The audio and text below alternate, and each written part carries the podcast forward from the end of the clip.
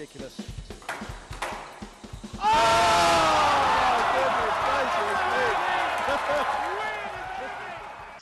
Yeah. Hello, everyone. Welcome to Around the Court Squash podcast. This questionable is over. And the words of Stuart Crawford, not Dr. Seuss.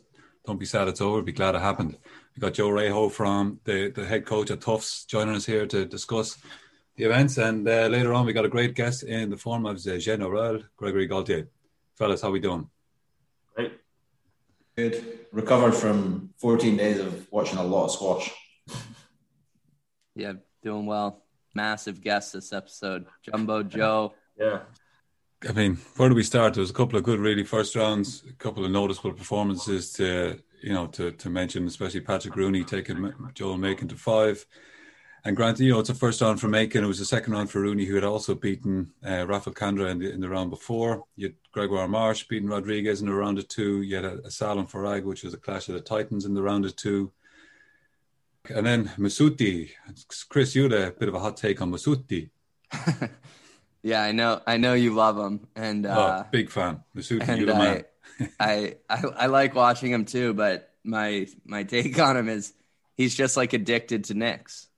Like he'd he'd rather go out in a blaze of glory trying to hit Nicks than sometimes hit the shot that you know that might get him through the match. Totally, totally agree. I think you know by being young and excited and playing against some of these guys, he kind of feels he has nothing to lose. I think in the next couple of events that he plays against players at that level, he'll sort of start to realize actually I can maybe I can beat these guys if I can just manage my Nick my, addiction. My my Nick addiction. yeah, no, I think I, I can't remember the exact point where I texted you, but I, I remember texting you saying I have a take on Masuti. And uh, I think it was something like, you know, I think it was like a nine all point, you know, big uh, TSN turning point, as they call it in Canada. Um, and, you know, that come from the, what, what was it, the House of Nightmares or the House of Dreams? no, no. House of Broken Dreams. House of Broken Dreams, yeah.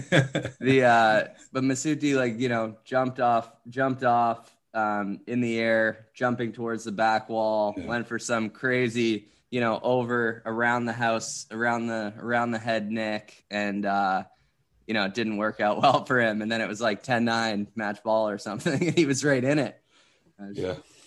I once coached a player in Scotland that was very much of that that same mentality. Not quite at that level, but it didn't matter how badly he lost, as long as he hit one good nick, that's all he wanted to talk about. Like, but you lost 11-3, 11-1, 11-2. He's like, yeah, but my cross court nick, that's all that matters. Did, did you see that shot at two seven down in second though? exactly, exactly, Chris. That was the turning point. Joe, I think we're all too used to that. No, I think you. I still remember when Mazen Hesham was just starting to play. You were like, "Yeah, he's great," but like, you know, too many nicks, man. Where's the straight length? And like, you know, the guy's trying to build the rally from the front two corners. It's like, what are we doing here? So, you know, I think these things happen a little bit. I think some guys, everyone thinks they're Rami Ashour, and so there's certain people who can do that kind of thing. But even he had to find the back of the court at some point. So, uh, I just want to say, I, I never thought I was Rami Ashour. No, not once, not once in my life have I ever had that thought. I also should add that man had the best length ever. Frightening how good it was. Who? Rami. Really? Me. Oh, yeah. sure. Oh, not, not me. it, it, was okay, you know. You had you had good days. I still I can still I can still remember the old hold forehand drive from the front right, forehand straight drive. That was it. just, just kidding. Just kidding. Um, and then Gaultier had a good old run really he gave poor old Victor a, a pace that.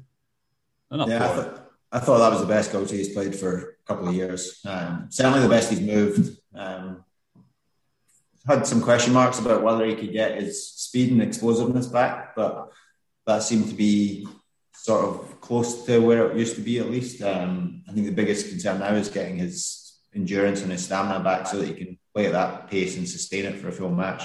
Saw that against Paul Coll, but he was able to live with him, but just was made to do so much work that he just doesn't quite have the, the same endurance that he used to.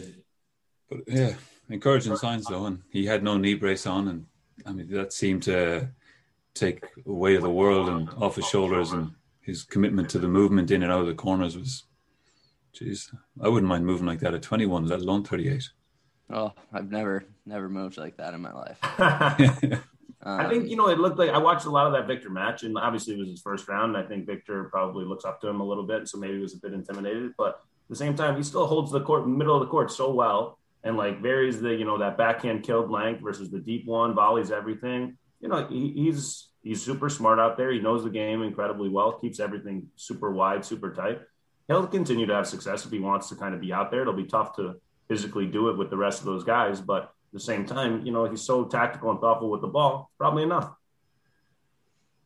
Yeah, the announcers were kind of were all over him in the Paul Coll match that you know he should have used his game three tactics earlier.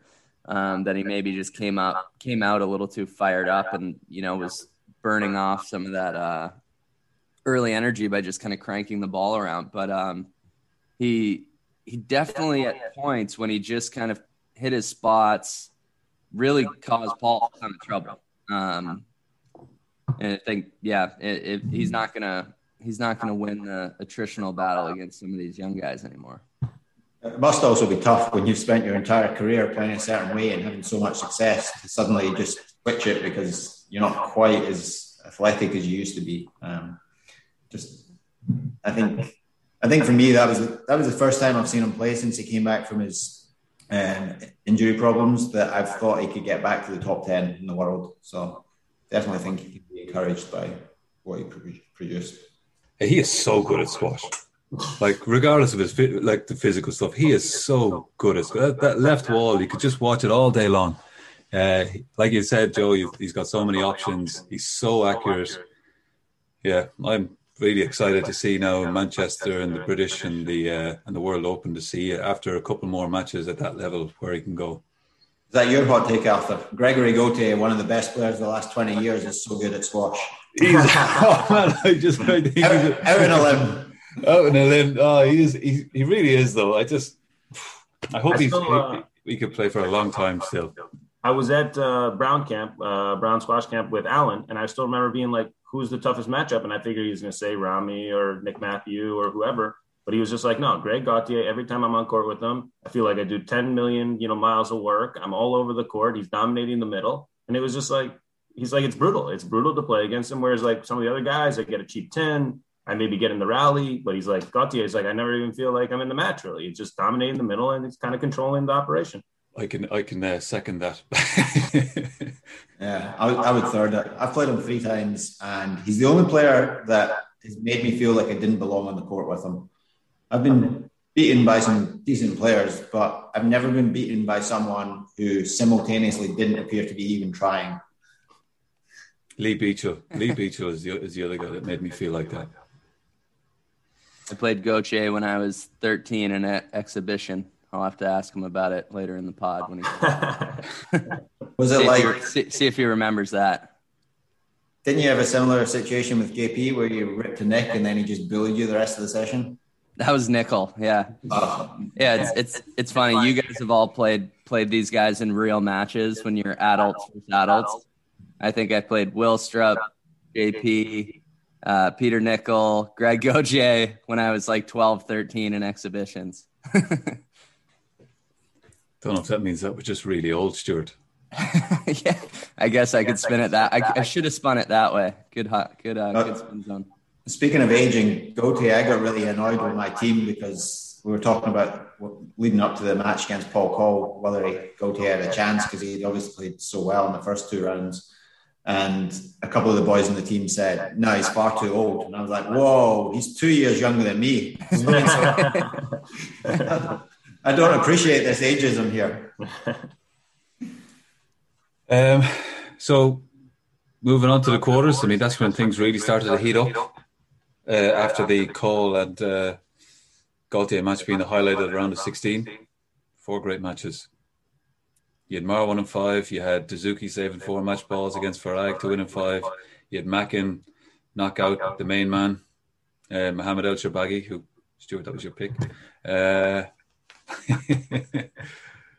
I think you know beating Ali these days. I think is always really tricky, and I think you know Dessouky's done it twice now, and like I think that drives confidence a little bit. But I always think that he's just kind of floating around the court, never putting himself in bad spots, and so I think it's it's really tough to to get a W over him these days. I think everyone's intimidated by it a little bit. I always think like, you know, I talk to my guys a lot about, you know, oh, he's covering a lot of balls and you're having trouble winning the rally and you start getting more and more frustrated. Um, but I think you know Dessouky is just like pretty severe with his shots and and can push up in the courts, being super aggressive, and you know was able to like exert some amount and is you know two wins. It's like you kind of I wouldn't say figured him out. It's hard to say you figured out Ali Farag, but definitely is a little bit of a statement. It's just like I'm going to play at a top five level or I'm going to play at a top three level, and I know how to win a rally against a guy who basically picks up everything that exists. And so you know I think it's probably huge for his confidence. And I think it probably, I think will probably lead to a couple more results. Not to mention, he seems like he's being way more calm on court, dealing with bad calls and, and just staying a little bit more balanced mentally during the course of the match, which is like, that was a problem for him, you know, three years ago. Did you yeah, see the final? yeah, De- definitely scary though when he um when he play like because he he plays pretty pretty physical and pretty gritty and when he doesn't let anything affect him, he just like he's just super tough. Like he's he's kind of built, you know, built like a brick. He doesn't mind getting a bit chippy and I think it's super tough for for people to deal with that when he's not losing his own mind. Um, but there there was a there was a point there in the Farag Dessouky match where my uh, my pick was looking real good because you know, we we talked about how hard it was going to be for Ali to roll through Abouelghar, Asal, and then he's you know up two one against Dessouky, and I think in the it, correct me if I'm wrong, wasn't he up fairly big in the fourth and Dessouky yeah. the monster comeback? Three match balls, he was 10 yeah. 7 up. And then, yeah, I was cruising. I was smiling over here. I was like, oh, yes, my pick's going to come out. Dessouky. One of the amazing things is that Dessouky from that match ball down position at 10 7 won 16 of the next 20 points because he took five in a row to claim that game 12 10 and then he won the fifth 11 4. Um, and again, I think that's one of the things that makes him so dangerous is that I can't think of anyone else that can rattle off a run of points like that against someone that moves and covers the court as well as Farag. And even even Shorbagy, when he beats him, tends to have to sort of break him down bit by bit, and it's sort of long and drawn out. Um, maybe Gawad, when he's playing his best, is the only other player that can just fire in winners against anyone. It doesn't matter who they're, they're playing. I think Dessouky's starting to show that sort of level of a bit. Well, he's always had that ability, but mixed with a bit more patience and a bit more calmness in the head and not getting quite as distracted or frustrated by what's happening on court makes him a real danger. I think a couple with that as well, if you compare the, the that match to, and the finals a really good example like that balance of you say he rattles off a lot of winners and he can do, but there's then there's a balance. Like when he starts clipping a couple of tins, that balance then really is not like a, a sort of what would you call it, the winner to mistake ratio really does change dramatically. And I think once he kind of, I think, uh, it's hard to know. I mean, he's obviously one of the best players in the world. He's playing incredibly well. He's probably, it's hard to argue that he's not playing in the top two at the minute, considering the last two events but that's only based on those two, and maybe it doesn't mean a huge amount just yet. And we'll see in the course of the next eight, 10 to twelve months where he where he's really where he's at. But if he gets that balance right, and if he can, if he makes a mistake, if he can have a strategy in place in his own mind to sort of think, okay, well, I've missed one or two here. Now let's get back to basics, and then I'll start firing my winners again. It's, it's a kind of, it could be a whole different ball game in terms of its consistency level to play at that level week in, week out for the duration of not just a couple of events, but for years.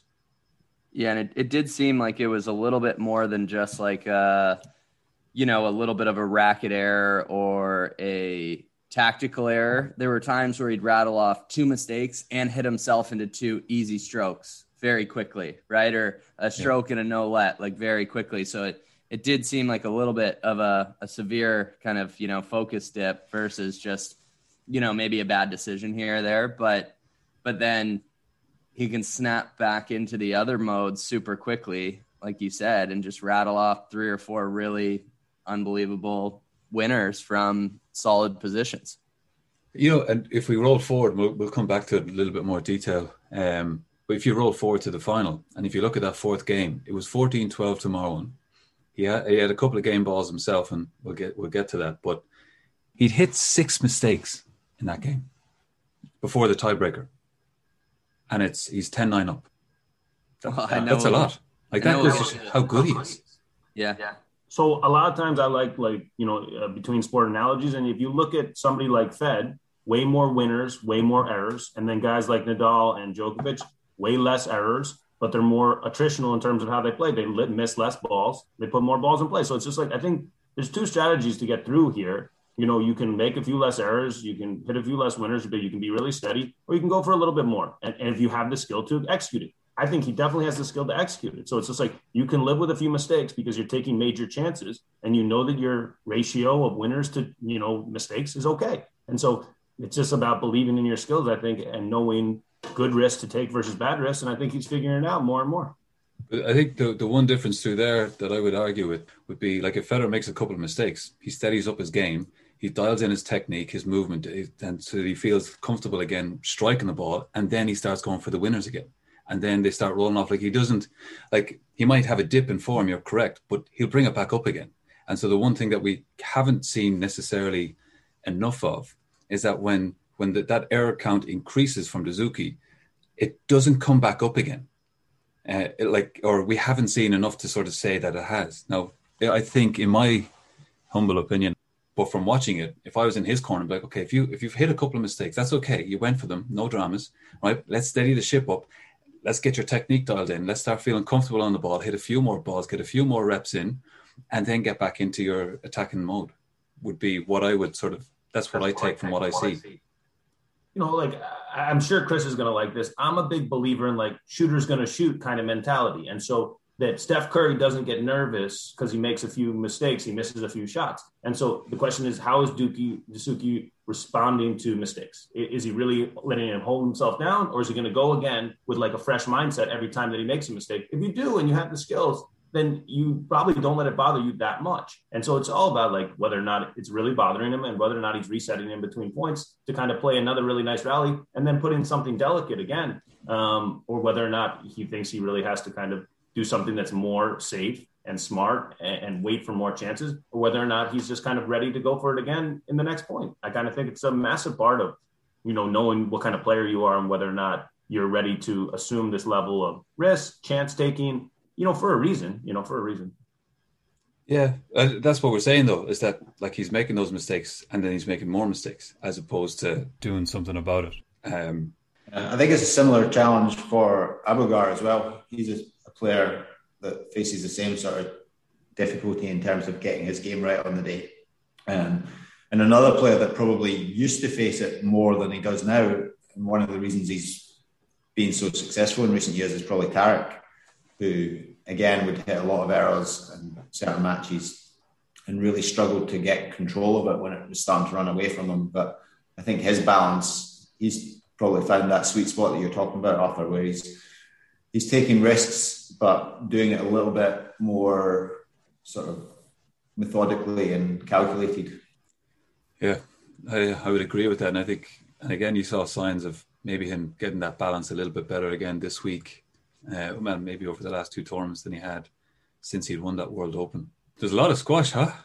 Yeah, we haven't even we haven't even touched on your guy, Arthur Marwan. oh, clever as a bag of cats. What a guy. A bag of He, cats. he, I tell you what, he is so good at squash. Un- un- unreal. And it, and I mean, to his credit, like it's hard to say people are fitter than him right now. I mean, he's consistently doing it. Um, he he he definitely looked like he was pushed pretty hard, but he he kind of figures it out, right? He I think he thinks I think he thinks it so well, and I think he has a pretty deep understanding of how he's feeling in different moments and can adapt really, really quickly because he's clever as a bag of cats. It's just like it's I I yeah, I don't know what else to say. I mean, the guy's I think he's thinking at a at a slightly higher level than everyone else. And he has the and he has all the stuff to go with it. I think you said a really great line there. Like he has a deep understanding of himself, who he is, what he's presenting out there. He's so authentic, even in his post-match interviews. Uh, like he knows exactly what he's doing. He's he looks full of confidence, full of beans. And I don't know if you guys saw the article with um, on PSA Spitfire Media, and he's like he's got three big targets, and he's not afraid to kind of say, "I'm no, I'm going for this. I'm going for world number one. I'm going for the world championships. I'm going for the British Open." And it's very hard to write him off. It's, I mean, he's re, he's he's thrown down a gondola there. It's it's uh, it's going to be an interesting few months. But, and I, I think there are other players on the PSA in the top ten that do think the game very well like him they know the spots that they're trying to pick. They they kind of they have a very good understanding of everything, but yeah. they can't do the same things he can do. Like he just has more weapons in his bag in so many different scenarios yeah. that he can execute on a higher level. And and he's you know, I think the difference between him and Dessouky is like we're saying, Dessouky can can let two, three, four errors creep in fairly quickly. He'll make the occasional error and you know, he he usually doesn't stretch too far to like go for a shot that you know he probably shouldn't have, but he does make the occasional error, maybe being a little bit, you know, a little bit aggressive. And he just kind of is like he you can see he's like, okay, maybe, you know, maybe that was a little bit of a, you know, a heat check, and then he just keeps on moving. Yeah, for me, I was impressed. Sorry, go ahead, sir. I was just going to say, for, for me, the most impressive thing with Marwan last week was the way he backed up physically from that match with uh, Paul. Because we've always known that he's a smart player and tactically he's great. Technically, he doesn't really break down under pressure. But to be able to play a 96 minute match with what most people would consider the fittest player on the tour, um, to come through that, even though he actually started I'm not sure if he was cramping, but he was definitely experiencing some discomfort in that fifth game. Um, but he got through it, and then he was able to come back the next day against Joe Makin, who had also had a tough match the previous day. But their their first game in that semi final, I think, was 35 minutes. Um, and I think Joe was trying to send him a message that I'm going to try and challenge you physically. And Marwan just stood up, accepted the longer rallies, is patient, it's so hard to make him do a lot of work because he just controls the ball well. He puts it in the right spot. He doesn't really open the court up for you at the wrong time. So he makes it really tough with, with his uh, tactical awareness to, to make him do a lot of work physically. And then again, in the, the final, the final wasn't a particularly physical match with Dessouky. There was a lot of, especially the first two games, quite short rallies and a lot of errors. But I just I was really impressed with the way he was able to back up that match with Paul and just stay strong for the next two rounds as well. And you could see he was he was determined to make that point as well. He was talking about it in his his post match interviews about it's all about backing up, coming coming back the next day. And he said after the semi final, today's more important than yesterday, and then tomorrow's even more important than today. I think that's two areas he's massively improved on. Like you say, like he's technically always been brilliant and he's always been clever. But he's obviously physically worked on that really hard and also mentally, like to mentally back up as well. Because the mental fatigue and the stress that you have to go through in a match like that and then to back it up the next day and, and all that good uh, schnischel was just it's super impressive. It's uh, yeah, and he, he looks super confident um, with that. And then when things get a bit tight, if you look at all the tiebreakers that he played and all the big points, he won more than he lost. Hence, he I suppose that's probably why he won the tournament. But there you go. but like you know, you, you pick your moments to do certain things really well, and and yeah, he got rewarded. He's he's very good at that. Amazing.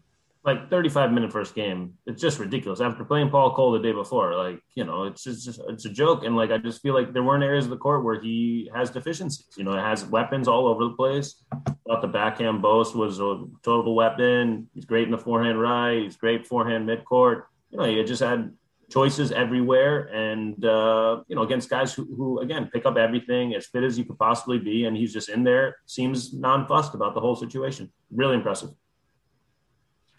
Um, and you can tell how much I, I think you can tell how mentally challenging that final was with Dessouky because he, he clearly needed to let off a little steam with the win, and he just uh, he just let the racket sail out there like a like a lovely kite in the wind. Um, but uh, you know, you get but I don't think I don't think he does that unless well, a how much that tournament meant to him, which I, I think he mentioned in the in the post game how how you know special that win felt, and then I think how hard Dessouky makes it because he he does make it very physical. He does make it very. Uh, he makes you have to, I think, really choose wisely because he's so damn quick, and these guys read the ball so well, which I think will segue nicely into uh, us getting getting Joe's Joe's take and uh, get him to give us a little rant on on his his refereeing opinions. But um, yeah, I mean the number of video referee calls in that final, which I think partially stemmed from the referee passing a bunch over, but also just I, I think it's a sign of how how fast how fast these guys are, how crafty they are, how aware of the other guy's options they are, and just like how miserable they can make it to have to referee them. like you know, it, it's it's not all on the referees. These guys are thinking, thinking and moving and doing everything at such a fast level, and they're like almost guessing where their opponent's going to hit it, and then trying to uh, make that situation work out in their favor. It's like no wonder the refs are getting crushed out there. It's like Neo from the Matrix.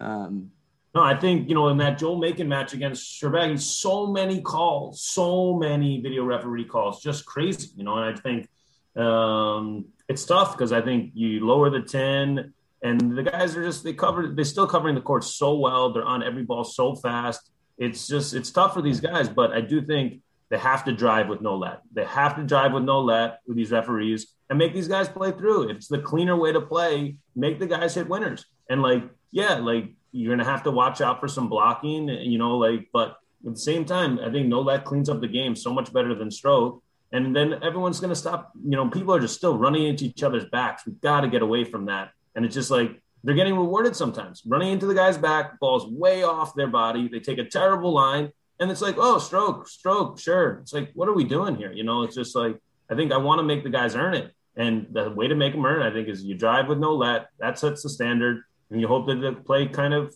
follows. And if you don't, if it doesn't, then you kind of do some other things. But I think no let, no let really cleans it up.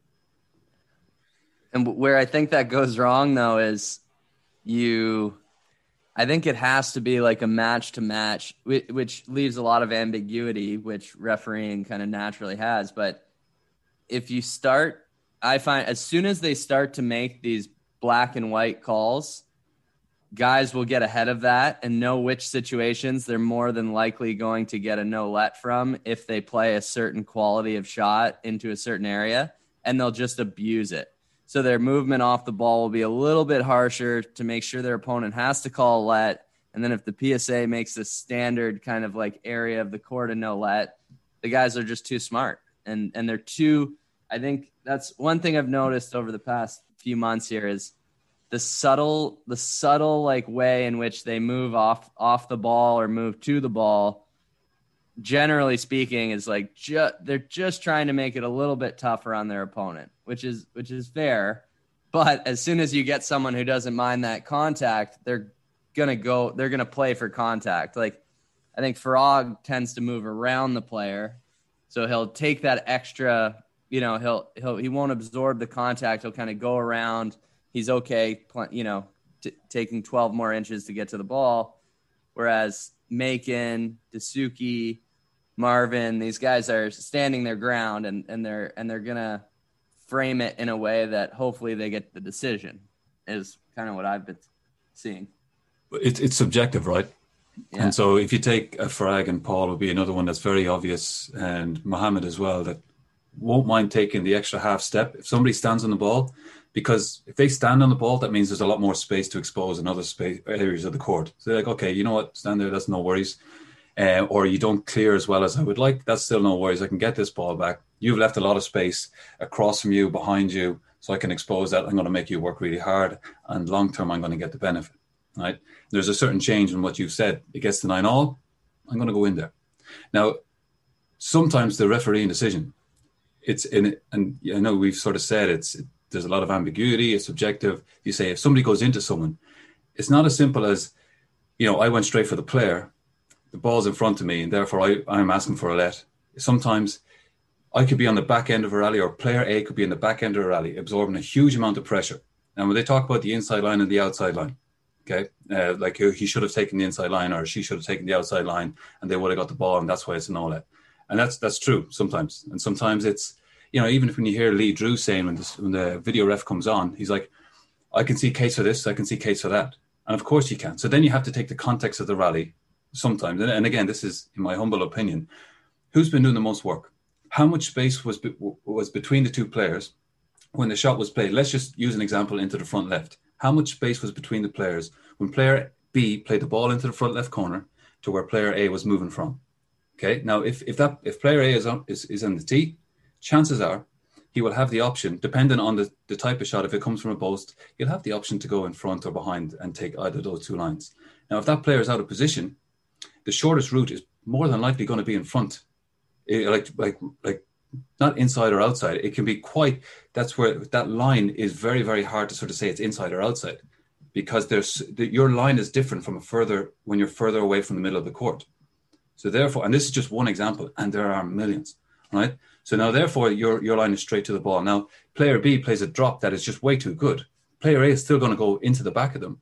Now they're going to ask for a let. Of course you would. I mean, you're desperate at nine all for a major event, and it's not just it's not just prize money. It's glory. It's ranking points. It's your living. It's your way of life. It's how you feel, and it's what wakes you up every day, right? So you're gonna you're gonna ask for that. If that shot's not good enough, probably is a stroke, or they're, they're, at least sorry, that's the way they're calling it. If it is too good, they'll give an no let. The issue is is that player B has played an unbelievably good rally. Then the final product is just not good enough and it just sits up a, a, little bit, and all of a sudden it's like that's a stroke against, even though player A is is out of position. And the only reason sometimes, and again, I'm just I'm I picked up this is where most of the traffic was, and a lot of the issues were during the course of the week. Player A is is taking the line because they can't go inside or outside because they're out of position in the first place. That ball comes out just a little bit, and all of a sudden it's a different proposition because the ball I can get that ball. I'm not going to hit a winning shot, but I'm being prevented from playing a ball. And probably the next shot that it goes in is a way of getting back level and neutralizing the rally. So the rally starts again. But the referees, the way they're doing it, and I don't blame them, they're, for the most part, they're giving a stroke in that instance, even though player A. And I don't know how much they're sort of thinking, how much work has that player done? You know? And, and so that, that's that's one of the biggest common denominators that I've seen over the course. And I, you know, I was watching a lot last week, and you've already guys mentioned of saying how many video referee decisions you know, are the video referees, they're just looking at that one line to the ball, that one shot, and they're not taking in the context of the rally. And so that's where I think it's there's a lot more layers to it than it's just like that one shot. It's like there's a lot of build up to that. Sometimes it's just one shot, return a serve, front wall, side wall, back to the middle. Sorry, son, stroke it is all day long. The, what I want more than anything else is this level of thoughtfulness out of the referees. Just that they sat down with you for two minutes and they talked about your thoughts on the front left corner and what's going on. For me, the big thing, I talk about it with my kids all the time giving access. Are you giving some um, access? Might be that I just shift my hips a little bit to the right or to the left. I'm playing the ball in a certain direction and I'm trying to give you a little bit of access. You know, I'm just trying to give you a path and I'm saying, go that way. That's where you should be going. That's where the ball is. Are you fast enough to go get it? And so, are these guys providing some access to the ball or are they really just trying to stand on it? And if you're really just trying to stand on it, then you're not playing the game and how you should be playing it. But the thoughtfulness that you, how you're describing it is what I want the refs to have, not some black and white decision that they've been using because it works for them. I want them to be thinking about what's the right decision here. Are they desperate for a lad and they're just kind of trying to go for it? Was there some level of access? Did he try to move out of the way? Where was the shot? If there's that much thought going into it, fine. It's subjective. It is really difficult. But at the same time, it's just like I want them to know that there's a lot of layers and a lot of components to all these things that they're talking about. And the effect is massive, as you said money, ranking points, confidence, you know, like, uh, you know, uh, it's huge. It's huge. And so, like, I, I totally get it. I just want that level of care to be given to these decisions. It has a gigantic effect on the match.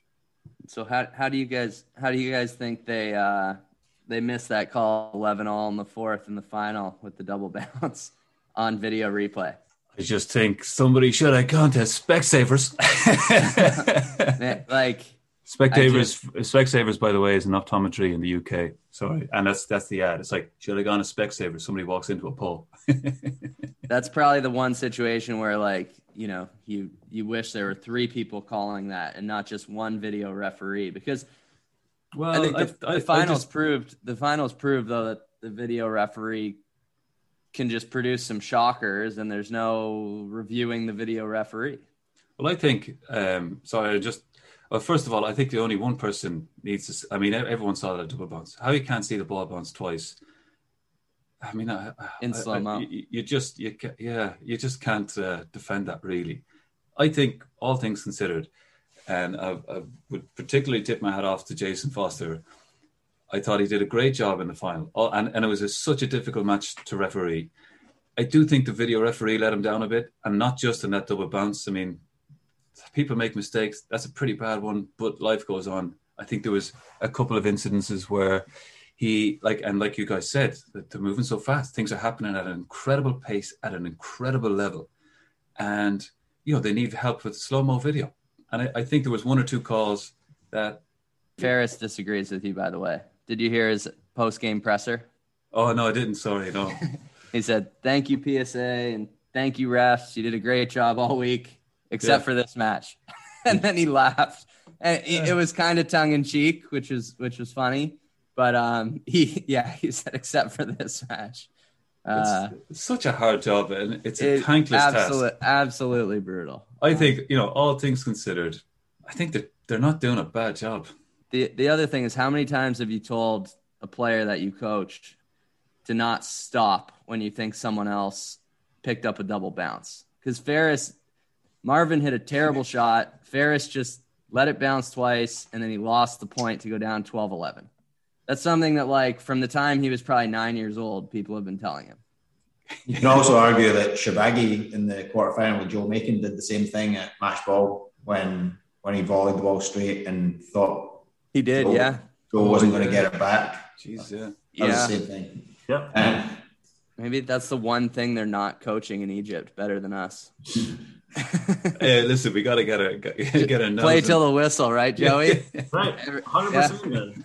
I, I, must say it ten times in practice. Guy hits a great shot. I can't believe you got that ball back. They're fast. They get a lot of balls. Get ready to go play the next shots. Yeah.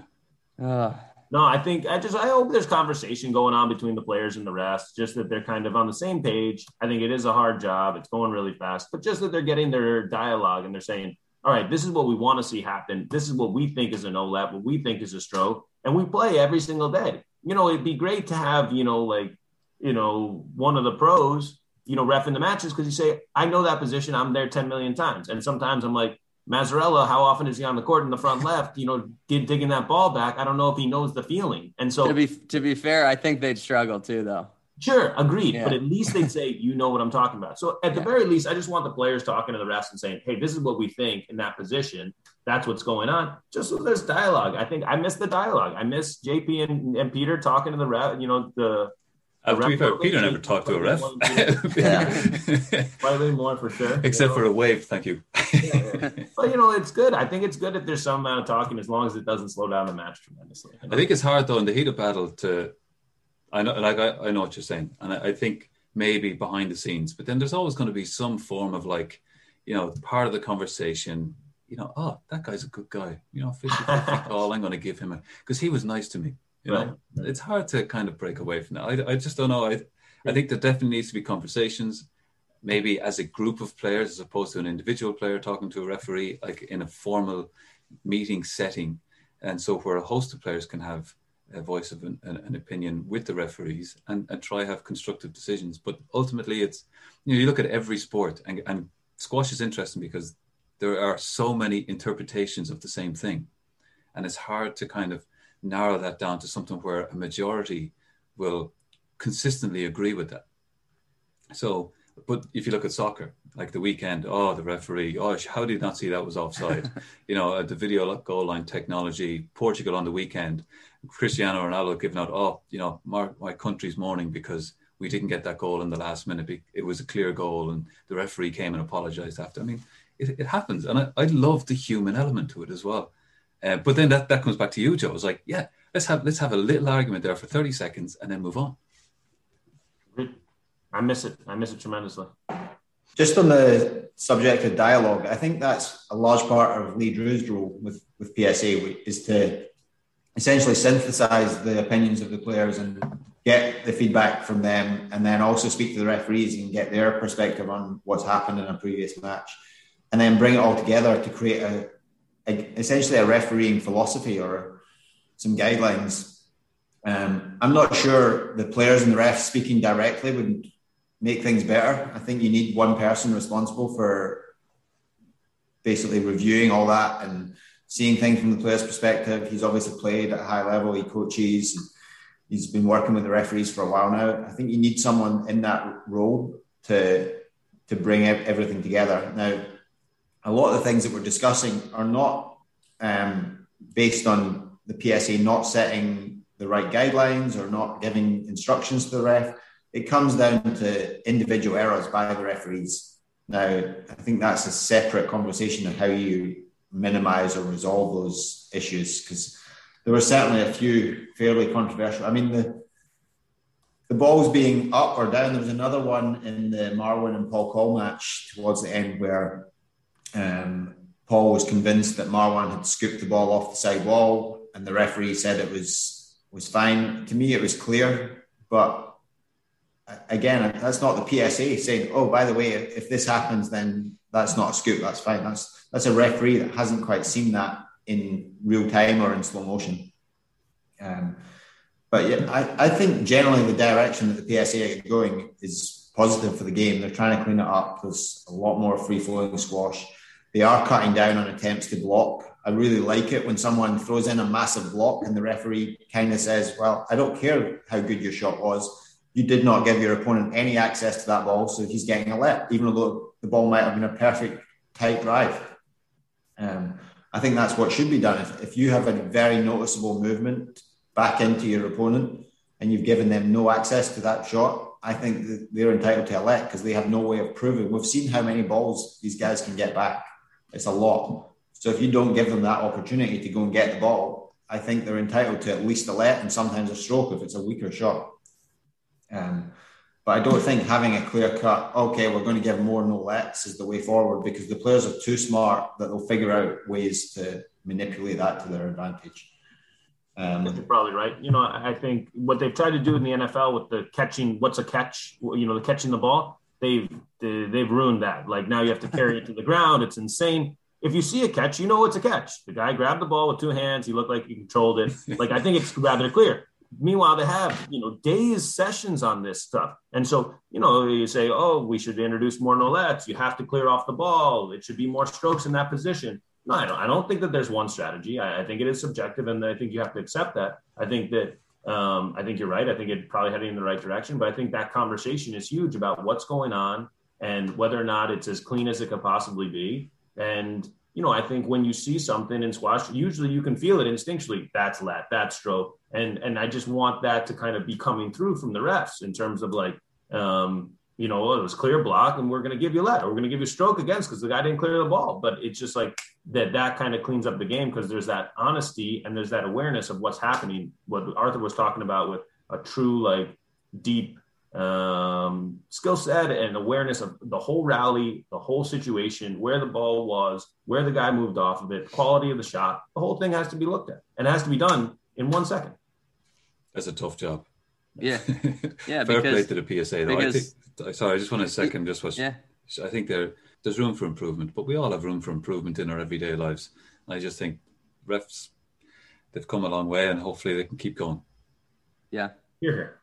No, because even even you know even when someone thinks oh that was definitely a movement that he did to try and prevent the person from getting the ball maybe he just thought the guy was going to go the other way. So he was doing extra to get out of his way but then they took the same line and it looks nasty when it's not. There's just so many nuances and yeah. You can't yeah it, it's hard because you can't assume someone's doing something to be to you know be uh be nasty about it, but you also can't assume everyone's doing everything for the for the good of the good of the game. Um, Just one final thing on refereeing. It's not related to this discussion, but I thought it was very noticeable and significant that uh, John Massarella did not referee any of Marwan's matches in the certainly in the quarters, the semis, and the final. Although he, he did the quarters, he was a video ref in the quarters. he, he, had a, he, had a, funny comment. Who's the video referee? John Mass. Of course, of course. Yeah. what a guy. we've joked we've joked about the fact that a couple of the tournaments last year, sort of after the, the, the tour came back, there was very noticeable tension between Marwan and John, and I think you could almost argue that uh, it cost him one of the matches where he just John was out to send him a message, and I can't. I think it might have been against Paul Coll in the Tarek Qatar against yeah, it was Tarek at the Egyptian Open in front of the. Whoa, hang on there, CFAX. What's happening? That's twice in the last two episodes, huh? what was the last one? I don't know, but it was something. We had to correct you on something. Well, I've got a great stat for you coming up, actually. So you referenced the interview that Marwan gave um, talking about wanting to be well, he wants to win the worlds and the British the remainder of this season, and also get number one in the world. Who was the last player that won both of those titles at the same time, and also who was the last player to do it in the same calendar year? So, but to hold world number one and win those two titles in the same calendar year. Yeah, only one one person's done it in the same calendar year. Two other people have done it where they they were title holders of both at the same time, but they had won them in separate calendar years. Or Shabana? No, Shabana never won the British for a start. So okay. Um, I'm going to go back. I, I think so. The first one, so world number one, world champion, British Open champion. I, I could sound this this this might not work out, but I, I think it's Jansher. You're correct. Yeah, 1996 was the last per- yeah. person to have both of those titles in the same year and be world number one. In fact, just both of those titles in the same year hasn't been done since Jansher in '96. Now, um, Ramy did win. He won the worlds at the end of 2012, and then he won the British in 2013. So he held both of them in the same season, but different years and was also number one at the time. Are you going to give uh, us a uh, chance to guess the second one, or are you just going to just ruin it for us? We're having a little competition. You got to raise your ah. hands, guys. Wait. I was going to say Rami. That was going to oh, be my guess. Yeah. Well, someone else has also done it. Um, Ramy's the most recent, but there was someone did it just before Rami. Nick, Nick Matthew. Yeah, correct. 2011. Yeah, Nick won the Worlds wow. in Rotterdam in 2011, and then he won the British in in London in 2012. Unbelievable! Wow. These guys are the real deal. Yeah. Five points. So, I gotta go, guys. Thanks for having me. You know, like hopefully everything's going the right direction. You know, I might send a letter, but you know, they're gonna hear from me. Hear from me. Maybe I'll get involved. You know. So anyway, yeah, good stuff. Nice one, Joe. Thanks for joining us, man. Nice Joey. Cheers, man. That was Joe Rejo. So as we wrap up, uh, anyone else that we want to any, anything else we want to sort of take away from the event? Yeah, another another performance that probably deserves to mention would be Zahed Saleem reaching his first ever platinum quarterfinal. Um, kind of reminded me a little bit of uh, Salma Hani in the women's event the week before, where the draw kind of opened up, but then they stepped in and took advantage. Salma obviously made the semis, and Zahed didn't quite make the semis. He lost to Tarek in the quarters in four, but um, he beat Gawad. Gawad was in, injured, but still a good win. And then he backed that up with a, with a great result against Castagnet, actually. Um, and then really looked threatening against Tarek. It was a tight match. Seemed like he matched them physically, just maybe didn't play the big point. I watched the first two games of that and he, he lost both of them, but he was right in it until like eight all, nine all. Um, and then Tarek just played a couple of big rallies towards the end of each game. Yeah, just overall thoughts was just how how good it was to, you know, have have Muhammad back in this event. Um, you know, obviously with with Makin taking him out and Paul, you know, narrowly losing to Marwan, who wins the tournament. And then you've got Dessouky kind of saving match balls against Farag. Um, Asal on all their heels, no Diego, and um, and uh, sorry, who am I missing? I'm going through the draw. Uh, Gawad losing early. Gawad and Gawad, yeah, Gawad having to having to pull up. Um, just the depth and the parity is pro- pretty insane right now. So unreal to watch. Yeah, yeah, it was great to see Shorbagy. I'd be interested to see how he bounces back from this. One interesting thing in Shorbagy was I, I don't know if you guys saw the end of the match against Makin, but I've never seen Shorbagy look so tired in a match in my life. I mean, he was at 11 all and virtually just didn't run for a ball because he was so exhausted. Yeah, yeah, that was surprising. Hey, you've never seen him. You've never seen him on a Monday morning in a practice match, huh? no, no, I, I agree. Actually, yeah, but I think that's maybe just you. You can't. And I know every, nobody played an event for three months, but he hasn't played an mm-hmm. event for four, maybe five. Yeah, he, he also only played two of those five events that we had. We had Manchester, which he won, and then he missed the World Tour finals in Egypt. He missed the Egyptian Open. He then came back and played Qatar, where he lost early to Yusuf Ibrahim, but then he missed the next Black Ball Open. So that's a lot of squash to miss. Basically, basically played two events in a 12 month period from Canary Wharf last year. Yeah, I mean that that tells its own story. But I, I think you know with Manchester coming up, and then by the time I would say with this, with another one in Manchester, not that Manchester is a, small event, it's, it's, huge, but given the opportunity to play more matches and to, you know, get that uh, competition fitness. Momentum. And Mo- momentum. Look at this guy, huh? You're back on CFAX again. Um, yeah, I, I think, I, I, do think he's he's going to be right back in the mix. That's one of the great things about this Black Ball Open is that we now have a series of events confirmed to to build on it. Um, obviously, when we had the last one in December, we kind of knew there was going to be a gap in the tour coming. Yeah. Um, but now we have Manchester confirmed, El Gouna it looks like it's going to go ahead. And then we also have the big ones that Marwan's targeting, the British Open and the, the Worlds in Chicago. So good, good sort of end to the season. I would say start. it feels like it, but yeah, technically it's the end of the 20, 20, 2021 season, um, the second half anyway. Um, and one final stat to round off. Um, so Shorbagy obviously lost in the quarters, and um, Farag also lost in the quarters. When was the last time both of them failed to make the semi-finals of a major event? 2015. Not quite. Farag wasn't actually at that level that early, but he was. Yeah, he made semi-finals of the World World Open in 2015. Well, ranking wise, oh, ranking wise, yeah, he was off. Yeah, yeah. He, the last time was in El Gouna in 2017, where I had the draw up earlier. I think um, Gaultier ended up winning that tournament, but um, Farag lost in the second round, which was his first match of the tournament. Oh, sorry, no, first round because there was qualifying. He lost to Diego as the seventh seed, and then Shorbagy lost to Marwan. And I don't know if you remember, that was the match where Marwan basically walked through him in like 24 minutes. Yeah, I remember that. Yeah, probably the, the only time I've seen Shorbagy not compete like the sort of competitor we know he is.